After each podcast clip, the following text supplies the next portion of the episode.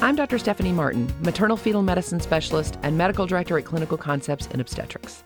Today's podcast will be talking about peripartum cardiomyopathy management principles. So, what is peripartum cardiomyopathy? It's more than just heart failure. It's the development of heart failure within the last month of pregnancy or five months postpartum. Now, it's important to recognize that peripartum cardiomyopathy is a diagnosis of exclusion. That means you can't find any other identifiable cause for heart failure. It's not because she had an MI, it's not because she has sepsis or preeclampsia. There's no other identifiable cause for the heart failure, and the patient should have no recognizable cardiac disease before pregnancy. Now, heart failure is not necessarily the same thing as pulmonary edema, although pulmonary edema can absolutely develop in the setting of heart failure. We're talking about a problem with the heart muscle that leads to pump failure. Remember, the heart is essentially a pump, it's a muscular pump. And if that muscle is not functioning properly, then you can get an overflow of fluid that represents that pump failure. Now, cardiomyopathy can be dilated or obstructive. And in this case, we're talking about a dilated cardiomyopathy. We're not talking about a thickened heart muscle. We're talking about a weak, limp heart muscle that allows that ventricle to enlarge in size, dilate, a dilated left ventricle. So the muscle is weak. The, and as a result, it stretches out and the ventricle becomes enlarged. There's two types of ventricular dysfunction when we talk about this. Now, often in obstetrics, when we say someone has cardiomyopathy, it's just assumed that we're talking about systolic dysfunction and a dilated cardiomyopathy, but that's not always the case. In the case of peripartum cardiomyopathy, that's exactly what we're dealing with. Systolic dysfunction is when you have a pump problem. The, the muscle is weak, and so you have problems with flow, uh, getting the flow to move forward. Now, diastolic dysfunction is different. That's a filling problem. This typically happens in patients that are hypertensive or obese, and that muscle is having to work against great resistance for a very long period of time. And in response, the muscle enlarges and thickens. And when that happens, you end up getting a narrower, smaller ventricular cavity because the muscle gets so thick that it impinges on that ventricular cavity. So the, ca- the ventricle doesn't fill very well. And as a result, any extra fluid can overflow backwards into the lungs. So, systolic dysfunction is weakened, thinned muscle, dilated ventricle. Diastolic dysfunction is thickened muscle, decreased filling space in that left ventricle that can lead to overflow. Now, the only way to diagnose a cardiomyopathy is with an echocardiogram. Now, you can suspect that someone has cardiomyopathy primarily because they have issues with pulmonary edema or some dysrhythmia like maybe atrial fibrillation or ventricular arrhythmias that might make you suspect a cardiomyopathy. But the bottom line is the only way that you will know if your patient has cardiomyopathy is to do an echocardiogram. So, what do we see on echo that makes us uh, uh, believe that the patient has cardiomyopathy? Well, first, you have a decreased ejection fraction. Typically, it's less than 45%. And what does that mean? Well, the ejection fraction is telling you how well the heart is pumping out the blood that's contained in the ventricle. So, if the ventricle gets filled, the heart is going to pump out in systole, it's going to pump out a portion of that blood that's in the ventricle.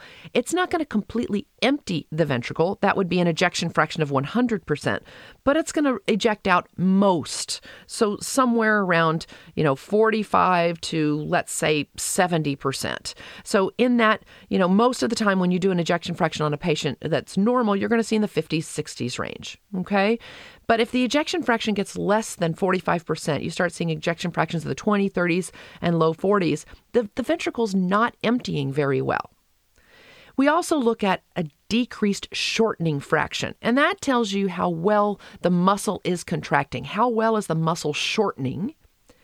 How, how effectively is it shortening? We want to see that shortening fractioning above 30%, but don't worry too much about those numbers. Lastly, we look at the size of the left ventricle. So, once the heart is pumped out blood and in systole, and then at, it fills in diastole, at the end of diastole, we measure the size of the left, left ventricle. And the larger it is at the end of diastole, the less well it's emptying and performing. That's part of the dilated cardiomyopathy. So it gets dilated, and the, at the end of diastole, when it's done filling, we measure and say, how big is it? And the bigger it is, the worse the dilation and the worse the cardiomyopathy. Now, once you confirm the diagnosis, manages, management is all about maximizing cardiac output. Now, if you've listened to me talk before, you know I love this formula cardiac output equals heart rate times stroke volume. Now, this time we're going to focus a lot more on stroke volume. So, if cardiac output is going down, the heart has two ways to increase the cardiac output. One is by increasing the heart rate, that's through tachycardia, and the second is by increasing stroke volume.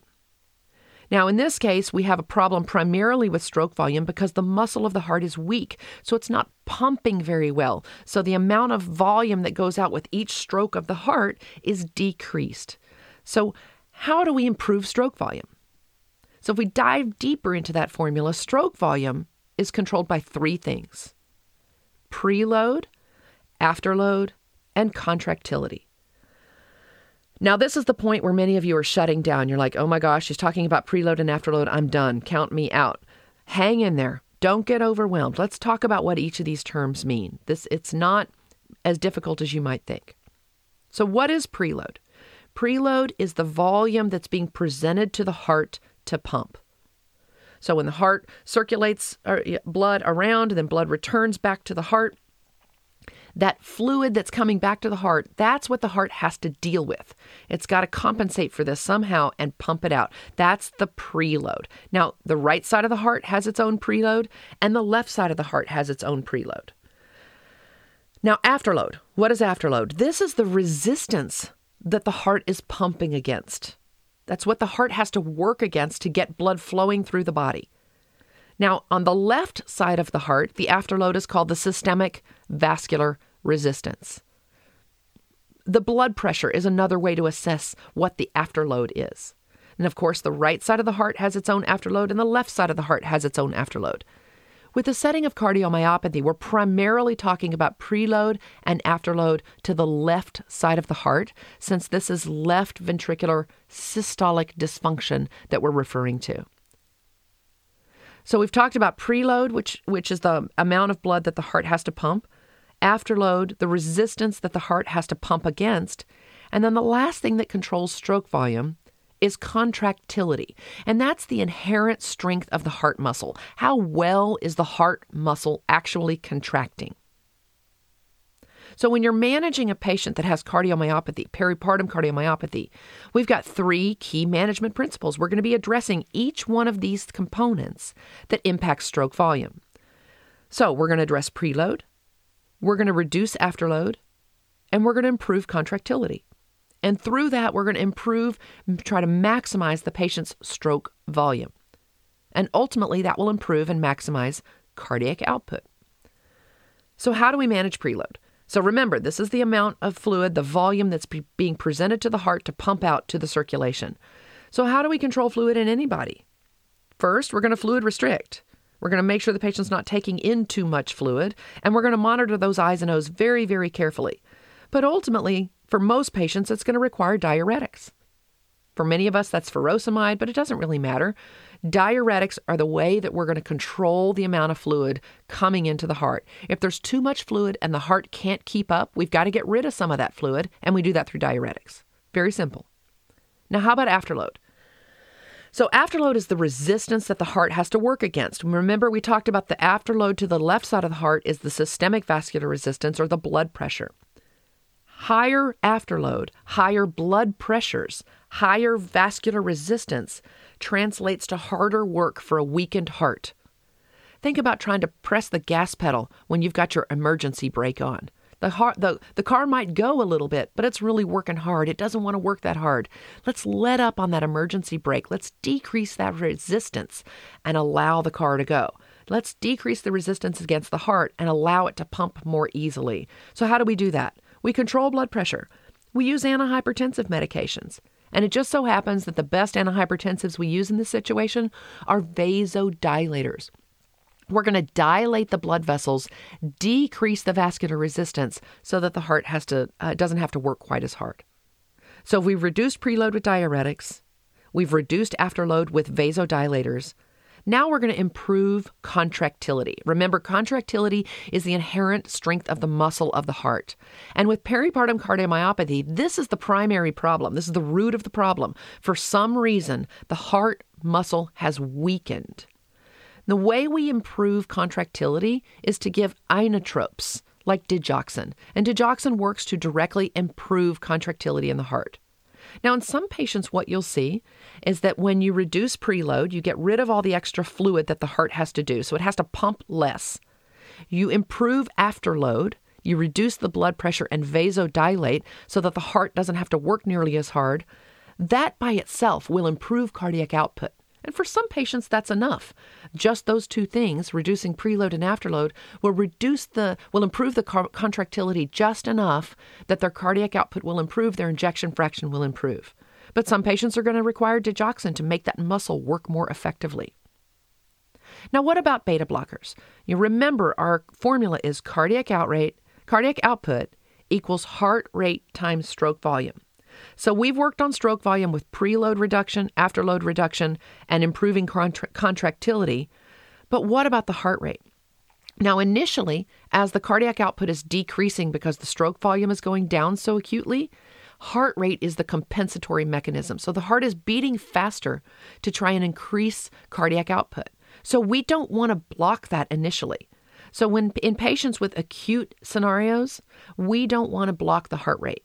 But later on, later on in their course, at some point, it may be appropriate to block the heart rate or control the heart rate somewhat to improve the muscle work and decrease the amount of work that the heart actually has to do. But acutely, that may be their compensatory mechanism. That may be, may be what is maintaining cardiac output until we can improve stroke volume. So you don't want to just give a beta blocker to a tachycardic patient, especially with cardiomyopathy. Now, remember, these patients are also often in pulmonary edema. This is cardiogenic pulmonary edema, meaning the pulmonary edema developed because the heart could not handle all the fluids it was required to pump, and we have overflow into the lungs. Cardiogenic, hydrostatic pulmonary edema. Non cardiogenic pulmonary edema, that the heart's working fine, but the vessels are leaky, and so the fluid just leaks out just like a sieve. This is cardiogenic pulmonary edema. And so, in addition to all these things we've been talking about, they're going to get supplemental O2 and whatever is necessary to try and improve their pulmonary function, sitting them up in bed, uh, monitoring their pulse ox, etc. Now, the only real differences in treatment of peripartum cardiomyopathy versus uh, non pregnant patient cardiomyopathy is related to afterload reduction. And how did we reduce afterload? We did that with vasodilators. But in the non pregnant patient population, ACE inhibitors and ACE receptor blockers are commonly used as the medication of choice to reduce afterload. And of course, we're not going to use these in pregnancy, they're contraindicated. So we're generally going to be avoiding ACE inhibitors and ACE receptor blockers, and we're going to be using other vasodilators to try and reduce afterload. I hope that this review has helped you understand that the three key management principles for management of peripartum cardiomyopathy are reducing preload, reducing afterload, improving contractility. And those three things will improve stroke volume, which will result in improvement in cardiac output. Until next time.